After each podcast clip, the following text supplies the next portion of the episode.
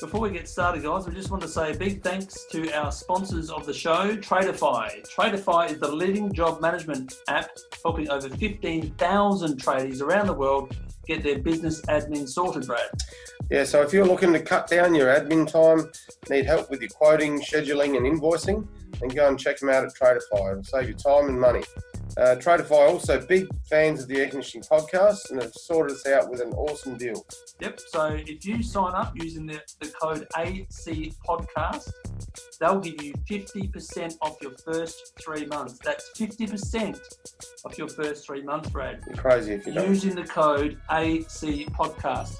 So if you're keen to give Tradify a go, guys, head to tradifyhq.com to learn more and start a 14-day free trial. And now, Brad, it's on with the show. Bye. Are you looking for a resource to discuss all topics air conditioning? Well, you're in the right space. Join the Rawson boys as they discuss the hot topics and the cold, hard facts. This is the Air Conditioning Podcast. G'day guys and welcome to another episode of the Air Conditioning Podcast where we discuss all things air conditioning, the hot topics and the cold hard facts, Brad. Cold hard facts. Yeah, almost at the end of another week and the weekend is around the corner and a big weekend it Grand is. Grand final week. The GF. Up at the Gabba in Brisbane. Vegas. So that's going to be... That's where our what am I trying to say here? I don't know. I guess that's where our guest is. Our guest is from. Yes, we'll get to her in just a moment. Yeah. But Richmond and Geelong. Yes, that's right. In the final showdown. So who's going to win? Well, I'm backing Geelong. I think on this Geelong. One. I'm going Richmond. Oh yeah. Yep. I reckon Geelong by 3 points. 2 goals. Really? Richmond by 2 goals. You're that confident? Not really, but I hope it's not my team, so I'm not that worried about it. And what do you think of the idea of a twilight? Yeah, I think it's definitely a good thing, and I think it'll take off. So do you think? Yeah, for sure. Yeah, it'll add a little bit of atmosphere to the whole thing, I think. Yeah, it's going to be interesting to see. Yeah, especially halftime entertainment. Should be good. Yeah, that's true. So yeah. All right. Well. Should we jump into it? Get to our guest. All right. So since their inception, guys, over 10 years ago, Trade Risk Insurance has been assisting over 10,000 trade businesses with their insurance needs, Brad. From humble beginnings, starting out in a home office in Brisbane, they've grown to become an award-winning business with thousands of clients in all states and territories within Australia. Fantastic. From Trade Risk Insurance, we'd be pleased to welcome Broker of the Year, State Finalist, Brad, if you don't mind. State Finalist. Jennifer Steger. Jennifer, welcome to the show. Welcome, Jennifer. Thanks, guys. How are you going? Yeah, good. Thanks for coming on today. Yeah, very good. No worries. So, Jen, can you just start off by telling those who are not perhaps familiar with Trade Risk Insurance a bit more about what you guys do? Sure. So... as you mentioned, we started the business 10 years ago. So the managing director here, Shane Moore, he decided that he wanted to build a business. He saw a real niche in the market, specifically for tradies that are on that smaller end scale, mostly 1 to 5 staff, that really don't get the good service that they deserve and should have, that other brokers in the market might not necessarily provide, or those clients are with a direct insurer who are going to be, only looking out for themselves and not for the client. So us as brokers here, that's what we do. We're on the client side. We go into bat for them against the insurer and do all the negotiating for them. So so that's what we do, and we pride ourselves on the excellent service that we provide our clients, no matter how small they are. So that's us. Yeah. And so, what trades do you look after? Yeah. Yeah, sure. So the majority of our book is made up of electricians and carpenters, but we certainly cater to all sorts of trades. And we don't just limit ourselves to trades. We are a full brokerage that has access to all sorts of policies, so we can cater for all sorts of businesses, but where our niche and our marketing focus is that tradie space, because that's where we really excel in and find we're quite competitive, and we look after those ones well. But certainly we look after plenty of air conditioners, which obviously goes hand in hand a lot of times with sparkies, and plenty of handyman, plasterers, all sorts of things. Yeah. I'd imagine that people within the trade and people working on sites and stuff, they probably talk about insurance from time to time. But do you find that a lot of your work comes from referrals from other clients? Yeah, we definitely, we try and record that. It's one of the questions we ask, like, how did you hear about us? And yeah, we quite often hear word of mouth. And I had a conversation just yesterday with a client of mine where I had really explained something in depth with him, and he then went on to a website and discussed that matter with a heap of other guys on site, and then they all went to their respective brokers to discuss that matter as well. So I feel like I'm getting the word out there a bit. So that's good. Yeah, that's very good. And what insurance companies do you use as underwriters? I suppose, is that the right term? Yes, it certainly is. Tick for Brad. There you go. Can't hit the record button, but you can. That's right. Another story. We have a number on the books. We have a very wide-ranging access to all sorts of insurers, and it depends on the risk, on the what the client is doing for their particular work, as to what insurers might like that risk better than another insurer. And that's part of the benefit of coming to a broker, is that we know where to go for a lot of these things, and who's going to be competitive, and we can negotiate those things get the best on your behalf. Yeah. Get the best value for money. Yeah, that's right. And without naming names, of course, but I would imagine, and we see it in our business with our clients perhaps making claims through their insurance companies, and some of them are very, very easy to get along with. Some are very generous in terms of what they perhaps will offer, and others are very tight, let's just say that. So every policy wording is different. But, Yeah, and so that's part of my job here is to know what things are going to impact certain clients. There might be some sort of restriction on a policy for, say, a height limit that's not going to be suitable for one client but is fine for another, and all those sorts of things. And part of what I do is bring those things to the attention of my client to make sure that it's either a risk they're happy to take on themselves, or if they want cover for it, where we can find a solution. So yeah. And what are some of the more common claims that you see, Jen? Mostly property damage. So it's normally things like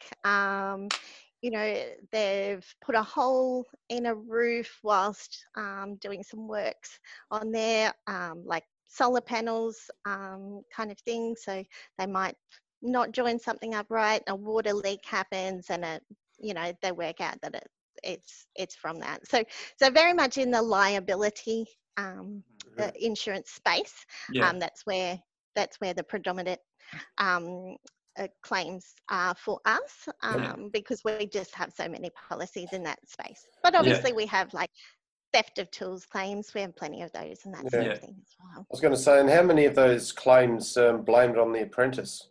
Well, actually, no. I find that's not very common at all. So, I think it is important that we make sure that our clients are honest with us, because we're here to negotiate with the insurer on their behalf. So if they tell us everything, then we can make sure that we guide them in the right way. Mm-hmm. Yeah. What different types of insurance do you have? Obviously, you've got your general insurance, your tool insurance. Do you have other types, life insurance, all that sort of thing? So we don't have life insurance. We do have someone we refer people through to if they want life or total and partial disablement, income protection, those sorts of things. Mm-hmm. But for us, we have all sorts of business insurance, basically. So your business premises, your contents and stock, etc. There's contract works insurance for builders, and there's travel insurance, all sorts of insurance. Whatever your business needs, that sort of we sort of fit that. And so for someone who's just starting out, perhaps in starting their own business, or even someone who has been in business for a while but hasn't seen it as a necessity. I don't know why you wouldn't, but what would you say would be the bare minimum insurance policies to have? Liability insurance. Yeah. Definitely. Yeah. Without a doubt, because, if you were working on a property and you accidentally caused a fire, for example, during the course of your work, the house that you were working on burnt down the neighbours, there were kids in there that got injured, all sorts of things. Those costs are going to add up really quickly. Yeah. And that sort of thing is going to destroy a small business who's, only scraping together, $50,000 or $100,000 a year. But those costs would, definitely not be something you could just wear. Easily. The amount, the value of insurance that you need is obviously going to depend on what type of work you're doing. Is that correct? Yeah, generally speaking. So, whilst there's no hard and fast rule on it, the minimum available cover is $5 million, and we sort of recommend that if you're just doing mainly residential work, that sort of thing, $5 million is probably suitable. But if you're getting more into the commercial space where there's more public around, more potential for people to be injured, like more than one person be injured, you're probably wanting to look at 10 or 20 million in those cases. And a lot of subcontractors have requirements within their contracts for the builders they work for where they need a certain level of insurance. So and how does the tool insurance work? Is that an expensive type of insurance to have? Obviously there's a lot of people getting broken into all the time, all that type of thing. So is that an expensive insurance? Well, I guess that probably depends on what you consider expensive. Oh, yeah, exactly. Those are quite expensive too, aren't they? Yeah. And I mean, there's factors that go into that. So where you're based, obviously, if you're in an area where crime is quite high, then insurers are going to rate that at a higher premium than somewhere where they've never experienced any claims. So that can vary quite significantly depending on where you are based. But I mean, it's definitely, something a lot of tradies find very valuable, because if they don't have their tools, then they can't work, and they can't earn the income. So the longer they're without tools, then the less money they can bring in. So, we certainly, find value in it. Yeah, it's more of a case of you can't afford not to have it, I suppose. Right. But that's it. Yeah, and look, in terms of litigation and you touched on that before, putting damage on people's properties or someone else's life. Do you find that Australia is very big on litigation, probably one of the biggest in the world, is my understanding, but Do you find that that goes in hand with the levels of, or amount of insurance that's available? Well, I mean, it has increased as far as like what the standard is. We're finding more and more are heading towards the 20 million level of cover, and some are even requesting 50 million. So depending on the contract, so some of those really, really big companies will try and get their subcontractors to have a 50 million contract. I personally haven't seen any claims that would exceed that sort of money. I've seen some in the millions, but probably not even reach 5 million. But I'm aware of ones that do get higher than that. Yeah. But yeah, it's not as common, and it's certainly not as litigious here as it is in America. Yeah. Yeah.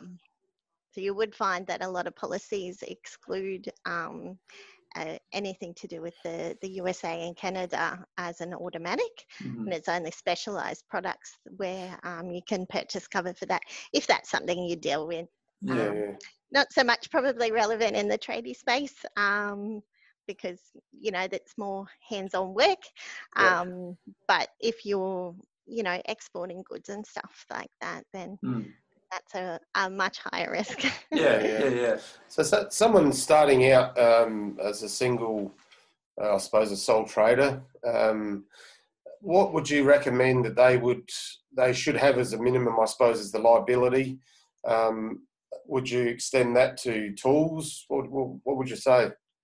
Yeah, well, we're definitely sort of offering. I mean, generally speaking, even though it does vary, the price for, say, $5,000 worth of cover is probably like $400 premium a year. Yeah. We tend to try and offer it so that they know that that's available, and even if they're not in a position to maybe buy it, then they've got that. In the back of their head that, you know, once they've accumulated a few more tools and that maybe they'll give us a call and get those insured. Yeah, so we find that a lot. So they'll just start off with the liability and then add the tools later. Yeah, yeah. And I'm interested to know that if let's say someone out there is working in someone's house. Now let's give an example where they might be in someone's roof cavity. They step on a timber breaks under their foot, they go through the ceiling, end up hurting themselves or someone else in the house. How does that all kind of work? Like, who's responsible for that? Is it their insurance that covers it? Is it customer's insurance that covers it because it's their house that's essentially broken underfoot? What's your view on that? No, well, I mean, for something like that, I mean, it's not really the owner's responsibility unless they have been somehow negligent. You know, if they have, moved the ladder away from the tradie, then that's a bit different. But if they, if it was just essentially a worksite accident, that is what we consider a business risk that is not. It's part of the job, essentially. You can't necessarily insure for everything.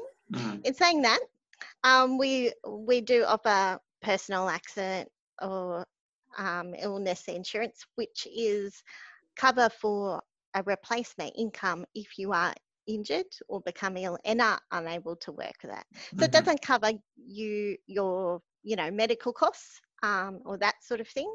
But if you're unable to work because you've broken your leg, then you can't earn an income as a result, then you can get that replacement. Yeah. Would that be? Would it have to be related to work, or not if you necessarily went away on the weekend and broke your leg on a motorbike, or? So it does depend on the policy you purchase. So so most of the ones that we sell are 24 hours a day, 7 days a week cover. Yep. So it doesn't matter. It doesn't have to relate to work at all. There are sometimes exclusions of activities outside of work, because they're really high risk. So some policies do exclude motorcycle riding, others don't. So that's something that, if you are a motorcycle owner, you do want to be aware of whether the policy you've purchased does cover you for whilst you're on the bike. Being that that's an income protection as such, does that mean that in certain situations that you'd have to have health checks and things like that? I mean, or I suppose it's only an accident coverage, so it's not going to be... Yeah. So there's sort of two versions of that type of cover. One is income protection, which falls under the life insurance banner. And those guys have different qualifications to us in the general insurance space. We have what we refer to as a more simple version of that cover, which is your personal accident cover. There's a couple of main differences between the two. One is that with the personal accident one that we offer, the maximum amount of time you can be paid out for, depending on what you choose, would be about 3 years. Whereas under an income protection, you can purchase a policy where if you had a significant injury and you couldn't work again, you could be paid up to age 65. So that's one difference. The other is in relation to once you're locked in, essentially on the income protection side, once you're locked in, the insurer's gone, yep, I agree to write this policy for you. They can't then turn around and say, we don't want to cover you anymore, provided you keep paying the premiums. Whereas with personal accident, if you have a claim, the renewal rolls around, the insurer can decide they don't want to write this policy anymore. You now have a pre-existing condition that you that is now excluded from any future policies that you purchase. So income protection is sort of a much more sort of permanent, broad kind of cover, and that's why that falls into that life insurance space and from my understanding, because I don't have qualifications in that space, but from my understanding, I believe they do health checks and whatnot under that one, because they are going to be covering you for a lot longer. Before we continue, guys, we just want to say a big thanks to the sponsors of the show, Tradify. Tradify is the leading job management app helping over 15,000 tradies around the world get their business admin sorted, Brad. Exactly. So if you're looking to cut down your admin time, need some help with your quoting, scheduling and invoicing, then go and check out Tradify. Tradify are also big fans of the Air Conditioning Podcast, and it sorted us out with an awesome deal. And if you sign up using the code AC Podcast, they'll give you 50% off your first 3 months. 50%, Brad. 50% off using the code AC Podcast.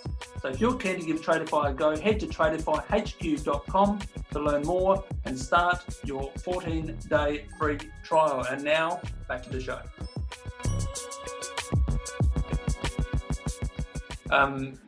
We've got a form that we would send out to our prospective clients before we go to site, and that covers their who's responsible for the payment. Have you been around anyone with COVID? And the other one, of course, is if you have any pets, could you please make sure they're not around while people are there, because we have seen in the past, and I'm sure lots of people out there have been bitten on the leg by a dog, be it large or small. What happens in that scenario? Who is the owner of the home responsible for that injury? I mean, it's not something that I've really come across at all in my career, to be honest. I would think that again, it would be, I guess, a business risk, and probably my advice would be that, like yourselves, that the client, when they first speak to their customer, that they check, are there any pets? you know, what they, you know, what sort of, you know, areas are they going to be in? Are they going to be in the same areas, that sort of thing? And, you know, kind of try and mitigate, I guess, any risk of injury there. But as far as the insurance side of things is concerned, I wouldn't think that there would be anywhere where you could really try and claim that back from a homeowner, you know, without any significant evidence to show that it was somehow, you know, intentional or something like that. Yeah, best to get them to put their dogs away. Or cats before you go there. Canaries. Yeah. So with your insurances, are any of these insurances tax deductible? Well, I mean, that's more of a question for an accountant, but my understanding is if it's a business expense, then it definitely should be. So so I believe it is, but I can't give advice on that. Financial advice. I am not an accountant. I love the disclaimer. Yeah. Now, in terms of someone putting we'll go back to the tool insurance, someone processing a claim, they've had their window of their Hilux smashed and things have gone missing. Do you ever come across those that say, look, you know, I had the original Picasso and the JFK golf clubs in the back that have potentially gone missing as well? How would you handle that sort of scenario? Look, there is sometimes a bit of like, I guess, feeling that goes in behind that when you're talking to someone. We have had situations where fraudulent claims have arisen. It's not necessarily on us, but if we sort of have a feel where, you know, we don't believe that it's being honest, then you know, we might obviously we're looking after our own client, would be trying to get the truth out of them. But if they're going to be dishonest with us, then, you know, we do have an obligation to let the insurer know that there might be something up here. And then they would put an independent investigator onto the situation. Mm-hmm. And those people are trained to specifically get the truth out of those people. Yeah. Are they? Would they have to come up with proof of purchase receipts and stuff like that if that were the case? I'm sure. Yeah, we do try and like sort of, I guess, preempt that at the time of the purchase of the tools cover, to let them know that, you know, in the event of a claim, you will be asked to provide these things. So if they don't have receipts, then they should take photos, and they should keep an itinerary somewhere that's going to be easily accessed should they need to make a claim, because then it makes it easy to work out what's missing as well as them being able to go, okay, here's the list of what's been stolen, here's my proof, here's a quote to replace these items, and we can get it all moving really, really quickly. Have all your photos in a folder on Google Drive or something like that. Exactly. Exactly. Can't go wrong. You need that for tax anyway, don't you? I suppose. Yeah, so that's right. Either way. Yeah. And we often see on news and current affair type programs about, you know, they hear those disastrous stories where people have had a home that's halfway through construction and you know, they've got camera crews following some guy up the street and he's not insured when he said he was. What happens under those scenarios? I mean, just because you're not insured doesn't mean you're not responsible, which is essentially why you should get the insurance, because if you are responsible, then it's going to come out of your pocket, not the insurers. If you're insured, then it's going to be, you know, only your excess out of your pocket, which is usually around $500, as opposed to the tens of thousands that you might have caused damage for. So Yeah. Mm. So now I thought, I just remembered, that's the first time I've remembered something today, but right back at the beginning, we were talking about this award and someone didn't press the button. So I thought we'd better just touch on that again before we wrap it up. So you were broker of the year state finalist. Right? Yeah, there we go. Yeah. Can you elaborate on that again? Sure thing. So that was an award that is run by NIBA, which is the National Insurance Brokers Association, and it is quite a prestigious award in the industry across all brokers in Australia. So it was really amazing and to be nominated by my boss. Shane, he's a great man. He said some wonderful things about him, about me, and so it was really lovely to be just even nominated. But then when I got a finalist in the state, that was, I was so honoured. So there was three finalists in the state, and I was lucky enough to be one of them. Well done. So you're going to take it out next year? Fingers crossed. You got to get him to nominate you again. Oh, like he wouldn't hesitate for a second. We've already decided next year is going to be all about the awards. Right. You get to wear a frock again. Why not? Fingers crossed there'll be a big party this time. Yeah, that's right. And looking at your website, which is a great website, by the way, and there's a whole swag of different awards that Trade Risk has won back to 2012, I can see here. What do you guys put that down to, do you think? And it's something that happens obviously quite frequently. Yeah, well, that's really down to my boss, Shane. He is really focused on, making everything streamlined and trying to make the process simple, not only for the clients, but also for the staff. And he's always wanting to make things bigger and better and, the best, essentially. And I think that that's then reflected in the awards received. So yeah. And I see you're sponsors of the super trucks. Oh, yes. Yeah. Yes. Nice. So Shane's a bit of a rev head, so that's probably more his baby. Fair enough. Won't ask you about that then. And look, we see that, based on those current affair programs, going back to that again, I think tradies often get a bad rap. And it's often the minority that ruin it for the rest of us, like in every industry, I suppose. Do you think that... Well, I can assure you it happens in the insurance industry. Yeah, absolutely. Insurance doesn't have a real glamorous name. Yeah. So, and my question was, do you think seeing the looking at the amount of clients that you guys are working with, do you feel that tradies have a bad rap?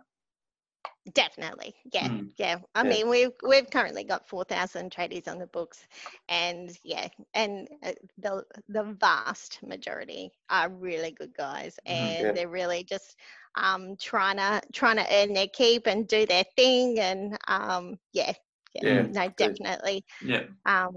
And we wouldn't be here if it wasn't for them. So we love the tradies. Yeah. And looking at someone who has got insurance, sometimes I'm sure there would be some hesitation in processing a claim because they're in fear of their premiums increasing. Is that always the case or not? Not always. At the moment, the insurance market is hardening, and what that means is that potentially it's more likely, but it's very much like a case by case basis. So if it was like something where you've been in business for a number of years, you haven't had any claims, you have this one small claim. When I say small, I mean like say a couple of grand.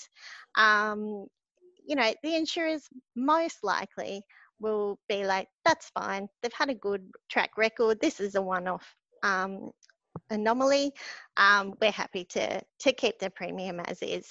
But if they've had, you know, 3 or 4 claims in the last policy period, then things might be different.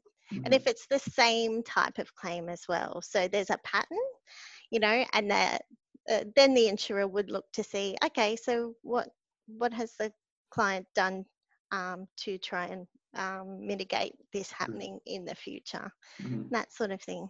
Yeah. So, and that's part of the advice we give here is like, you know, if a client rings up and says they've got this claim, you know, sometimes we have like, you know, lawn mowing contractors where, you know, they've been mowing someone's lawn, a stone's flicked up and hit someone's window. The window might cost $600 to replace. They might have a $500 excess. Mm. We would probably advise just pay that one out of your own pocket. It's not really worth having then a claim on your history for the $100 that you're going to get. That's right. Yeah. Definitely. And we're just about out of time, but for anyone who's wanting to grab a quote from you guys, Jen, can you tell us how they can go about doing that? Yeah, sure. Well, I mean, you can certainly play around on our website, or I'm happy for you guys to give me directly a call. I give you my direct number if you like. Yes, please. It's 0438837917. Brilliant. But otherwise, the website traderisk.com.au. Mm-hmm. Do you get those unwanted calls at 1 a.m. on a Saturday night? No, not on my work phone, generally. I don't reckon too many people are thinking about their insurance at that time. But well, it depends, doesn't it? I suppose that's what they're up to. Yeah. But, well, that's good. So, traderisk.com.au, guys, so check that out. But, Jen, we're about to move into the next round, if you're keen. Sure, no worries. All right, Brad, what's it called? Keeping it cool in the hot seat. Yes, you got that right. Okay, we'll go with that.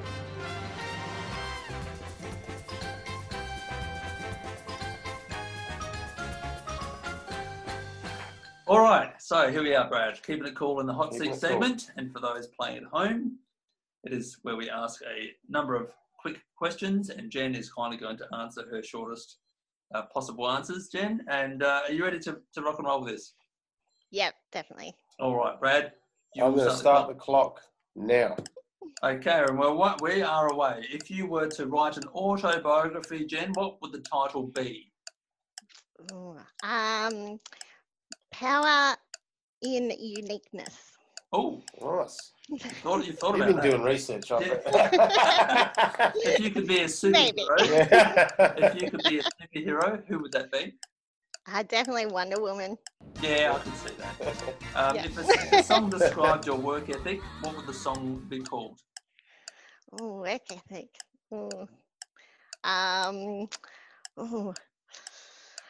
Who Run the World by Beyoncé. Oh, there you go. That's it. Now I have to find a sound grab on that. No, that's hard. Okay. If you were a brand, what would your motto be?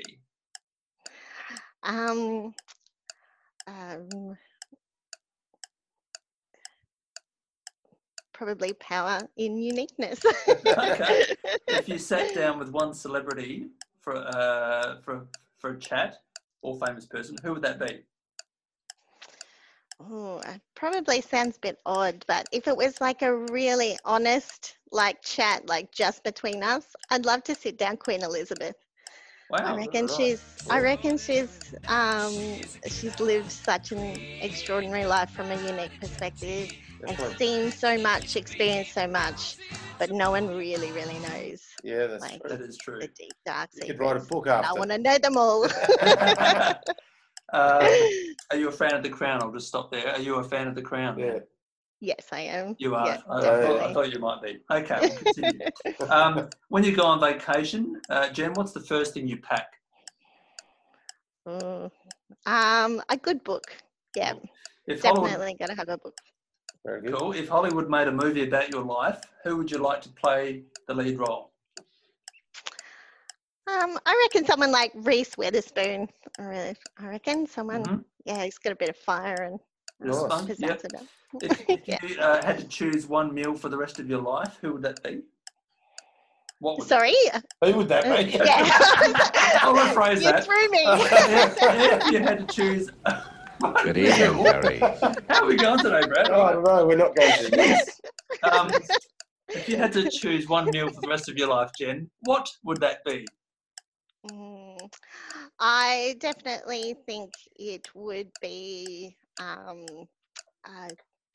like really well cooked duck, like a some sort of French dish. I'm very big on French cuisine. I love France. I love everything about it.